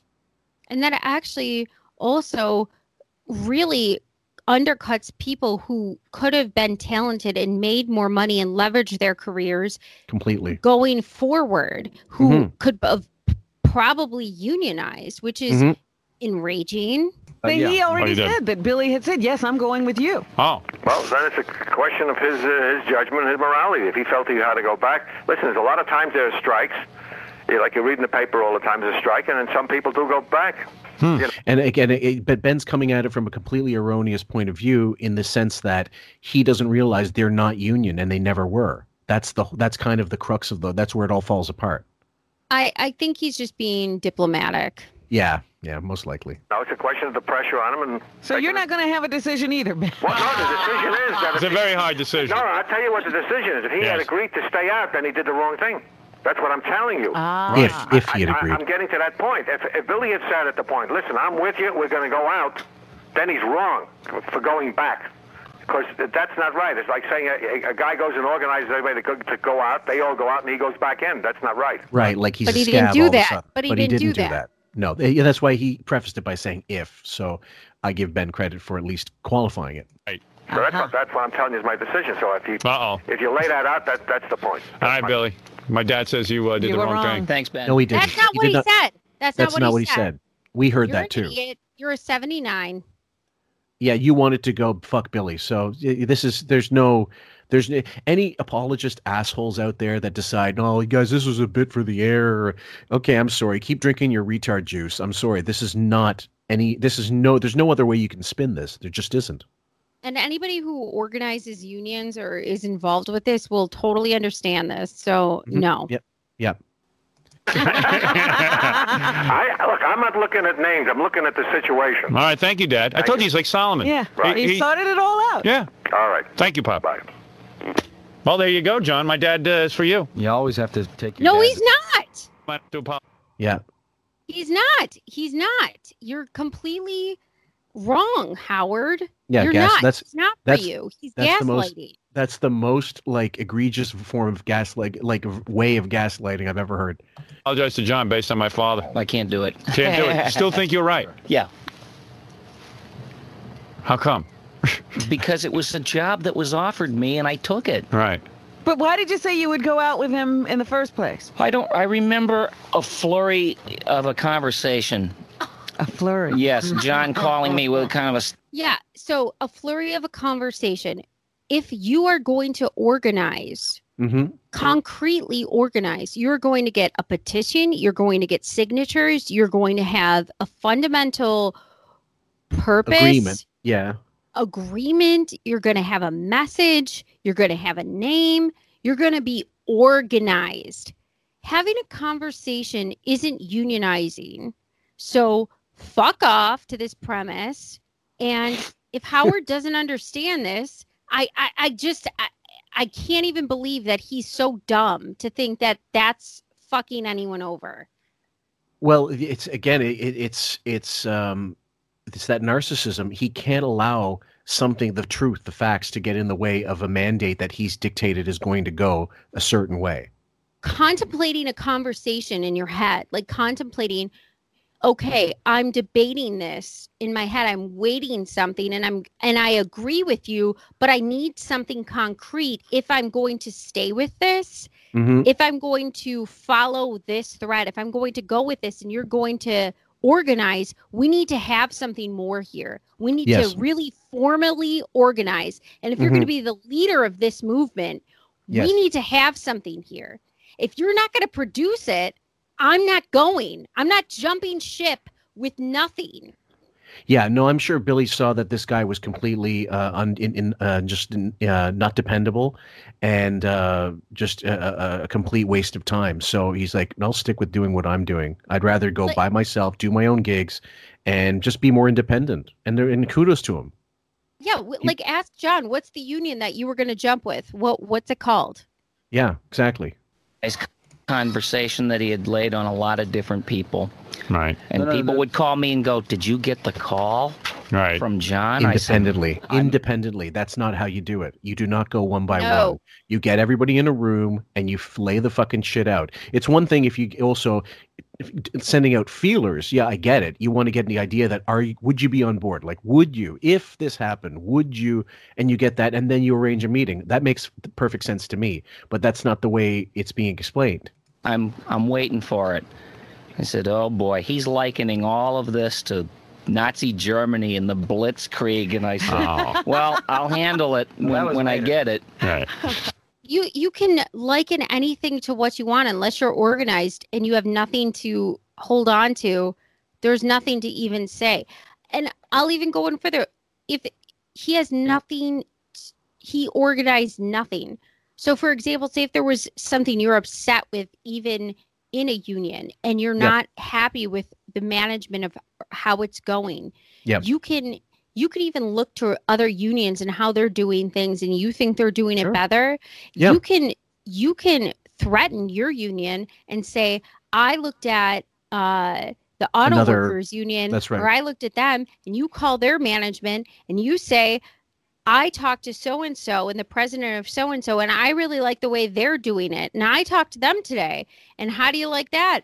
And threaten them with that shit and see Mhm. and have a meeting with them because Right. you don't like the way you're doing it. And guess what? When a vote comes up, maybe you're not going to be the one who's going to have Yep. it. I'm going to invite more people to do that. Yep. But if you don't have anything, if you don't have anything to jump onto, what is Billy supposed to do? You're not giving me anything. All right. so I'll you know what? You know what? I get it. Let's leave it like this, guys. It's not clear who's normal here. Yeah, because I don't know what Billy's talking about now. Yeah, I know. Who knows? because you're two fucking idiots. You're 79 and 80. Collectively, you don't you don't you don't break 200 in any IQ collectively in that room, except for Billy, who went on to do such fucking great stuff, and uh, was happier, way happier leaving that fucking nest of vipers. How much did Robin have to pay back for the Air Force? I wonder. Yeah. I well, we, we you just read her book, guys. It's worth it if you can if you get the the Maylocks out. Billy was a backstabber. But my point I was making to Gary is I I just thought Billy, Oh. he gave him a great opportunity, and you know, it, money is money, but sometimes you owe somebody some. Yeah, let's listen to the fucking gas station slash parking lot attendant, whatever it is, and let's take his advice. The bridge and tunnel fucking bisexual puslos.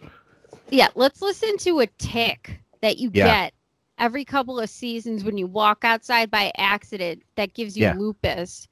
Fuck you. You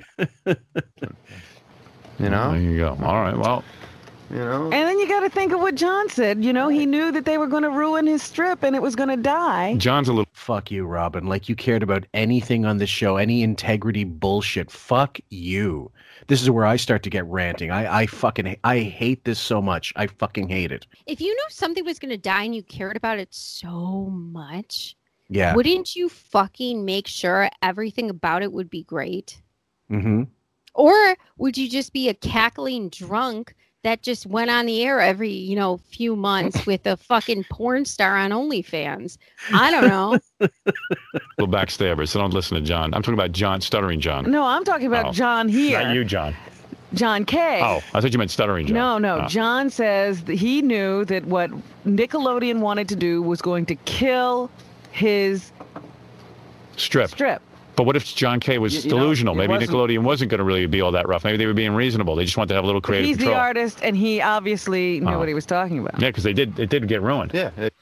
Uh, this is it, it get ruined fuck's sake. I mean the other thing is certain shows have a, a life. They have a shelf life. Some lasted longer than others. By the end of by the way the, the simpsons for example which we used as an example not the same thing but it is animation people were saying it needed to you know end way earlier than it did. So certain ones last longer than others and ren and stimpy was always going to be very niche. It's not going to be something that's going to last 25 years and people are going to love it Well, Simpsons went woke, which is Yeah. unfortunate. But yeah in in the case of Ren and Stimpy, the kids who grew up with it grew up, and the Yes. kids who were coming up didn't get it. no they didn't exactly so, it was caught between not- generations The '90s humor, it's so funny because I have my daughter who I introduced the '90s humor to, hmm and it's so interesting to watch her reaction to just this unabashed, unforgiving, odd 90s humor, which she gets such a kick out of, but it's Mhm. almost like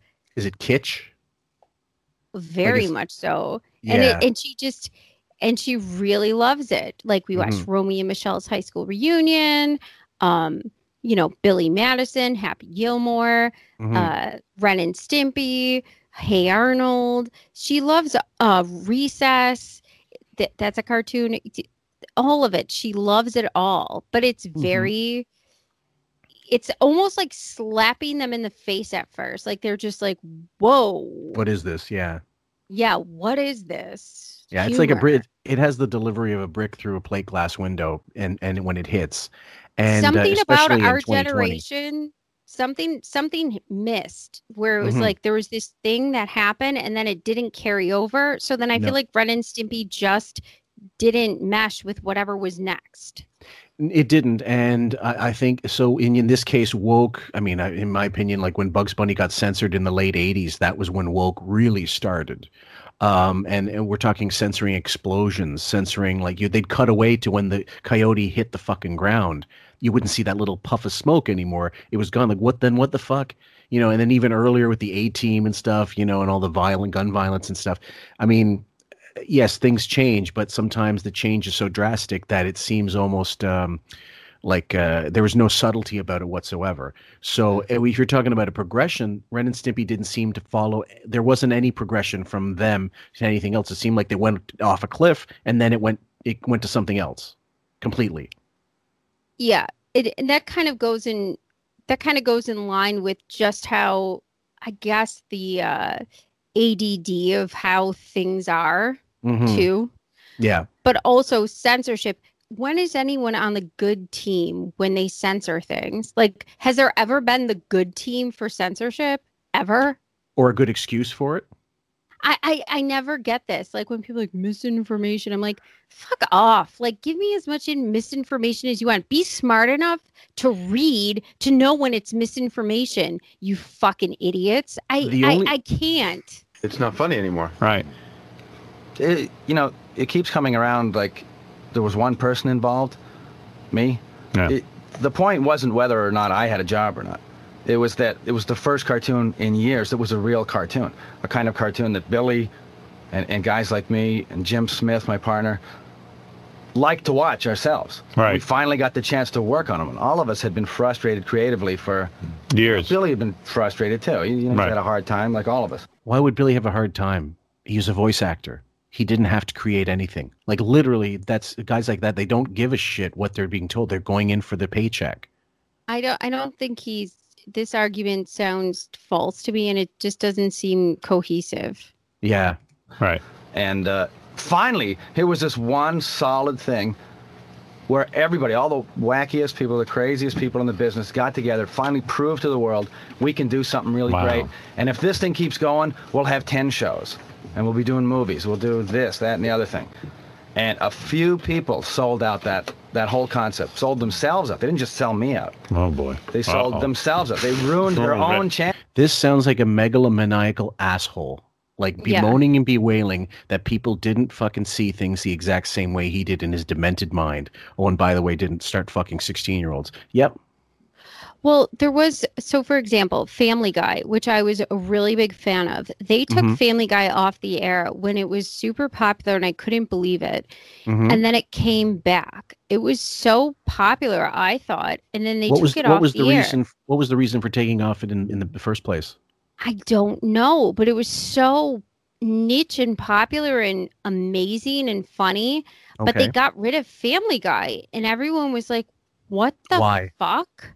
Yeah. I don't know. I so maybe like okay, he's saying like nobody's seen what we're seeing. Let's rally together. And so I guess maybe there's this argument you stick together and you can work it out. But I feel like the people in Family Guy were really hardworking people who did stick together and did work it out. I don't feel like that's the situation for John K. Like I feel Well- like he was part of the reason for the tear down Mhm. of the situation. He's Oh, yeah. part of the problem. Oh yes, I believe so. And then and then and if it, it was a situation where he was he was so creatively necessary for the success of it, but then unreliable, that that's a hit you have to take. You get rid of him because you need someone who's responsible. But then if it- it's it doesn't always work. You can't re- sometimes you can't replace Shelley Long in a show and get more success. You can't replace like fucking Suzanne Somers and get more you know maintain popularity. That's an unfortunate part of the business. Well, also too, if you're very talented and you know you have a great product, like Family Guy, they all stuck together and they got back on Mhm. and they stayed on forever. Mhm. You know, and and, and long long running shows, by the way, don't stay that way unless there's a certain amount of harmony within the production. Exactly. They're all the same people. So Yeah. I think John K too, if he really wanted to stay on, he would have brought the harmony for people to uni- unionize and stay together and drive this creative product. And he would have had a direction that said, this is what I want to do. This is what I want to keep doing. This is where I see the vision going. He Yes, didn't have a clear vision for this. No, probably not. He was probably like you know, uh, frame by frame, you know, just making it up, like the Look same at the way. delivery now. Yeah. I mean, if you're talking quality control, like David Chase, people saying David Chase had a whole vision for the fucking Sopranos. I don't believe it. I don't believe he thought it was going to go past three, two or three seasons, and I don't think he had written all the way up to. He clearly did not have it all written. And then the last two seasons were just meandering bullshit for the most part, and it shows. Like in my opinion, it it it. it you know, it went, it jumped the shark pretty early on, and that was only because he didn't have it all mapped out a really great writer would have fucking reams of seasons well in advance, knowing, but that doesn't happen all the time. I love The Sopranos though. Uh, oh, we lo- but people by the time they were invested, they were not going to not watch the last few seasons. But no one's going to tell me that Six Feet Under, for example, which was seamless from beginning to end, with a little bit of a lull in the third series season, is is worse than you know The Sopranos. The Sopranos is i- i- there's no comparison. But the performances on The Sopranos were so good that's what people kept tuning into. James Gandolfini especially. I think I think Da- I think David Chase didn't map out the character arcs as well as Yes. he did as th- he knew the psychology behind like what those characters were and what it Yeah. was like to be an Italian Sicilian American for Mhm. sure. Chances for the future of creative cartoons. Wow. they set back the whole industry like 10 years. Wow. Now we got to build it up again from scratch. We have to take all the same risks again that we took for years so that we can hire the next generation of Billy West and give them an opportunity. Fuck you. Well, Billy Billy, knows uh, it's full of Suddenly I went from being really powerful to the guy who set the industry back 10 years. I know. Well, it wasn't In one- It wasn't one guy. Well, all right. Listen, this is all. Listen, what? Yes. I didn't know cartoons were this important. we're talking didn't either. Yeah, we're But I, adults. uh, come on, but John is, is very passionate. Now, this is the funny part here because John K, like, it sounds all wonderful, it sounds great, but it actually doesn't because, again, you don't, he doesn't have any conviction in his voice. He sounds like he's meandering. He sounds like, oh, you know, uh, I had this whole grand plan, whatever. If the industry was going to go a certain way, it was going a certain way regardless of what you thought you could do. And if you had the money and the clout to make your own stuff independently, like Zappa released music, um, his on he recorded it himself. He he he had a, deal with Ryko to release CDs and have like production because he couldn't actually manufacture stuff himself.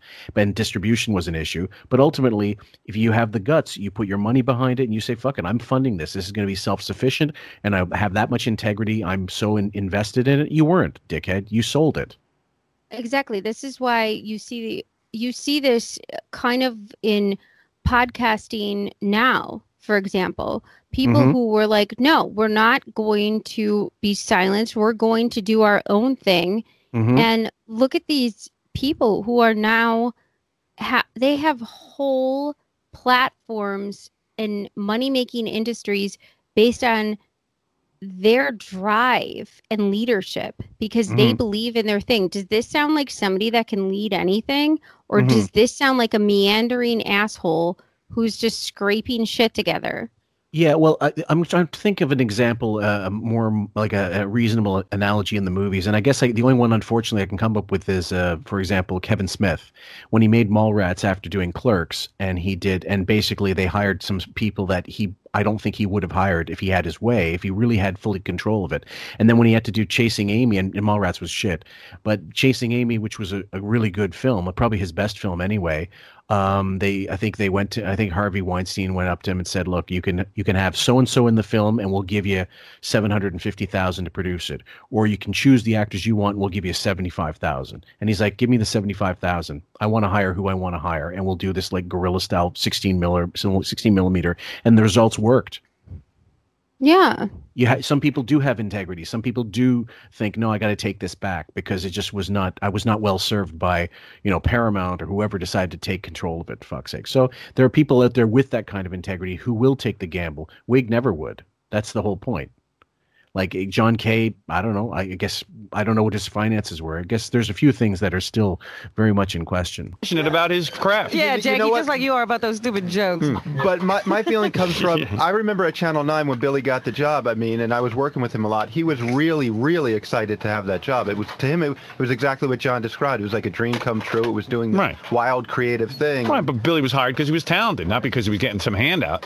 Yeah, no, no, no. But but it was a he gave Look, look at this guy. Look at this guy. Like this is this is the guy defending John K. Mm-hmm. And th- th- this, like, he's uh, he's a, he's a backstabber. He's this. He's that. All of a sudden, Billy's talented. Oh, anybody could do that voice. He's full of shit. Like the whole time. It's Ralph. Yeah. And I, when I can't keep, I can't help but look at that fucking poster with this, this mirror image. This is supposed to be like the bookends of like the cover of the Howard's book, and uh, it looks so fucking airbrushed. It's it's it's un, it's hysterical. Look at Fillmore's that got sunglasses on in studio. He might as well be Artie. And that square face. You're talking about Ralph. I'm talking looking at the poster. I know, but I'm saying, like, look at you fucking defending John K and your fucking sunglasses. You Yeah, fucking course. piece of shit. You probably Yeah. came in fucking geeked up in the studio, goddamn dressing him like what? Yeah. I mean, nobody else was hiring Billy to do a wacky, wild cartoon. There were tons of talented people that could not get work doing what they were good at. Right. Well, there you go. Well, No, I, I always thank John for the opportunity. Right. I did, and I Except used to on tell Conan O'Brien people and how Jay Leno. I can't go on other shows and talk about how brilliant you are. I told you Well, face to ask you- face. I told you on the phone. I said you're brilliant. I think you're a genius. You're a firebrand. You were a wake up call to the industry. You know what more do you you want from me except to? a good job when I worked for you? That's all I would owe any employer. Right. And I and I would point. give any employer a great job more than a So good. so let's look at Billy telling him the fucking truth. Any other any other person in that studio would have just bent over, but not Billy. And he gave him and Howard the same respect. Yeah. That's more awesome. than more than he deserved probably i mean he could have fucking just laid waste to him and said look this guy was a tyrant he was an idiot he was uh, fucking all this but no he took the high road i, I respect billy for that actually i don't know that i, could have res- I respect him entirely. And you know what? The worst thing for celebrities and for people with that capital who had that power over people, Mhm. and this is going into, well, fuck the Me Too movement, but like anything about having power over people is that social media or these podcasting platforms or anything creatively that you can get your creative thing onto anything gives you the ability to circumvent this sort of bullshit. Yep. So you don't have to deal with this shit. Mhm. And so that's a great way to circumvent these type of people and they don't like that. They No. don't like that at one bit. They don't like that. You don't have to meet with the man.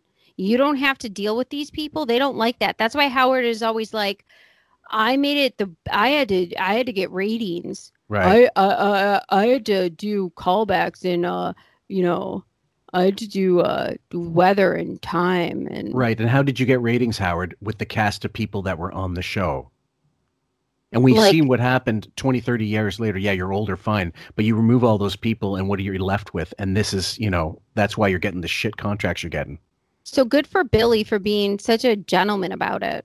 mm-hmm. hundred percent. Right. But he couldn't say anything nice about John on a place where somebody could hear it. Okay. Yeah, Robin, you went on the Jay Leno said show and said, uh, "I'd love to be your sidekick." That's how. That's how way you, you. That's how you complimented your boss. Fucking Yeah. cunt.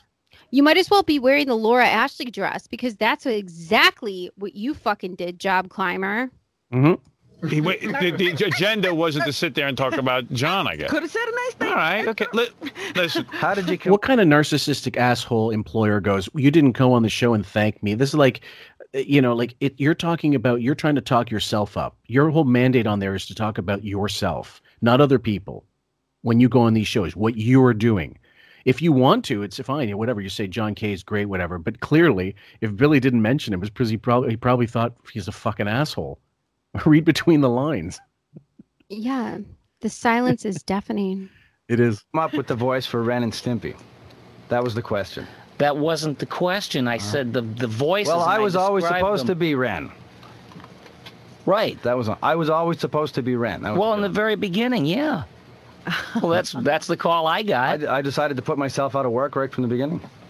Hmm. You brought me over to Nickelodeon and said, "I want you to do these two voices. You're a quick study. You can do it. You can do it." And you dragged me in a closet at Nickelodeon and here, You listen to this and listen. To, read the script. Read it again. We got to talk to these women over here, and you know. And, hmm. Well, that part would have been nice in the conversation. Hmm. Somebody dragged you over there to do that. Yeah, but I think it it would have been all over the place. It would have been a little incongruous, you know. John K, you're not, you're Fredo. He has no integrity. I think Billy can see this that Yeah. he doesn't have integrity in his talent. He doesn't have integrity to lead his crew of people. He doesn't have integrity to lead the show. And he saw that. And he's only- trying to not- say that in the nicest way he possibly can. But not only that, he's actually this is the funny part. By him saying you didn't mention me, he's actually explaining that you your ability and your clout exceeds mine or exceeded mine because maybe John K couldn't get on uh, Conan. Uh, Maybe I'm mistaken. You guys tell me in the comments if he he appeared on the show, but I doubt it because voice talent would always trump the writer. The writer's Or- not getting on. Or the Or the actor. circulated. Or it's very possible. It could it could easily and that and that fucking industry is so small. The circle of people is so much smaller than people believe. And i'm not talking about like you know the the field of you know character actors and shit like that and extras. Obviously that's massive but i'm talking about creative and people the the the, the people who can make shit happen who can expedite films and tv shows the producers and executive producers and all the fucking directors and stuff that's a real small circle. And when stuff gets circulated in there and if you get your name bandied about as someone who's a fucking troublemaker you're not going to be employable. You just won't. Chris farley by the end couldn't get insured for before he you know finally passed away and that was the worry. And with same with belushi he was uninsurable uh, near the end. So uh, bad behavior can only take you so far. Like it- they'll only accept so much of it before all of a sudden. Look at the Pauly Shore we story we said in part one. That Uh, was brilliant. I was so loving that. It could have been tolerated if his films were making more money, but even then, there would have been a cutoff point because people just get the fed fed the fuck up with it. They just don't want to deal with people like that. Right. Who created Ren and Stimpy? Oh, gee, I don't know. I mixed in a little bit of Burl Ives and Kirk Douglas and Peter Lorre. All right. It would have been incongruous to say. I had to perform the characters, and I described what they were. I love arguments. You're a bad boy, Billy. Come on, just admit it. That's You know what? This does sound like one of those Nuremberg trials. Spank him. Spank him, Howard. All right. All right. Listen, you two obviously. Uh, are you now friends? Is it out in the open or it's it's over? all At right. least we all know where we stand. This is so. This is like the Nuremberg trials. This example is being given just for the affect. So it's just to Yeah. place Billy in a position. So when Right. you say Nuremberg and you say Nazi and you say this, Mhm. you have just no way to skate around this because it's just so scathing of, Yes, an, of a remark. It's so extreme, yeah. I know it's getting. we couldn't get any thicker in here. Where's Billy's wife in all of this? This is this is all one She's letting him sided. go down. Fuck you. Where's Allison? I'm sorry. Is is she giving CPR to Deborah? Just coming back from the jingle ball after a Yeah. bad hit. I'm sorry. Did ecstasy. she need some water Yeah. from the ecstasy that she needed from your lack of care? Is Beth over there snorting some coke? Incredible. Fuck off. Yeah. Comes from Billy. Predetermined. All right. All right. Listen, you guys. I want to congratulate John K on his new cartoon. I think that uh, there's there's some new excitement in I the guess the industry. industry is moving ahead. Forget the Billy fiasco. Look for comic book. This is the characters. You can see them here. One of them's a hot chick with big cans and nice legs. Who drew that? You? She's underage, too. Yeah, very oh. nice. Oh, for fuck's sake! Does it doesn't that just add the level of creep, like an extra layer of frosting on the creep cake? just like how he was couldn't wait to the Olsen twins. Oh, fuck me. Oh. Jesus. So nice. so good. Who's giving him a pass? Sunny Hostin in The View. You guys want to have him on anytime soon? Yeah, exactly. All of you. Whoopi. Hi, hey now. Could Billy work on that one? If you get it into, come on, let, let bygones be bygones. Billy, you could do a voice for this chick, right? Uh, yeah. Yeah, I sexy could- little voice. I couldn't get through his agent. You'll gouge me. oh. Well, anyway, uh, I listen. now see where that reference is. Yeah, I, I got it. Now I got it. All right. Oh, for fuck's sake. Jesus H. All right, and I want to thank the beautiful Leslie, who is John's assistant, who stands by him no matter what. Stand by your boss. That's right, stand by your boss. And uh, John, obviously, Yes, yeah. Stand by your boss if she, unless she uh gets another job. Unless she gets another job on the spot, and then not a chance. you're a brilliant animator and a brilliant man. I'm not afraid to say it. And Billy isn't either. You'll give him credit, won't you, right. Howard? I'll give you credit. I'm going to go on uh, Letterman and talk about you. What do you think of that? I would like a little of this voiceover work myself, and I won't gouge you. Thanks, Howard. What a fucking cocksucker. He couldn't get a voiceover gig if he paid people to get hired. Wake, Wake's so Yeah. shit at. They'd be you ever- to get rid of him. Did you ever hear that voiceover work he did for the Blue Oyster Cult album? No. Oh God! If I play it for you, I'll play it for you guys maybe right after this. Look at me. Ooh, ah, wee. How's that? Not bad, right? That's pretty good. Yeah, I can do that crap. You can do it cheaper than. Uh, It's not hard. too. Yeah, I can draw better than Koreans, too. All right. Uh, Oh my God, that's so much funnier when, when we start talking about his art in 2020. It's funny to hear him say this back then. it was Uh. shit. It's shit now. It's shit way shitter, shittier back then. I love He he face. just he traces. Uh, we're going to take a break. John K, thank you for being our guest today. Billy, uh, welcome to your nightmare.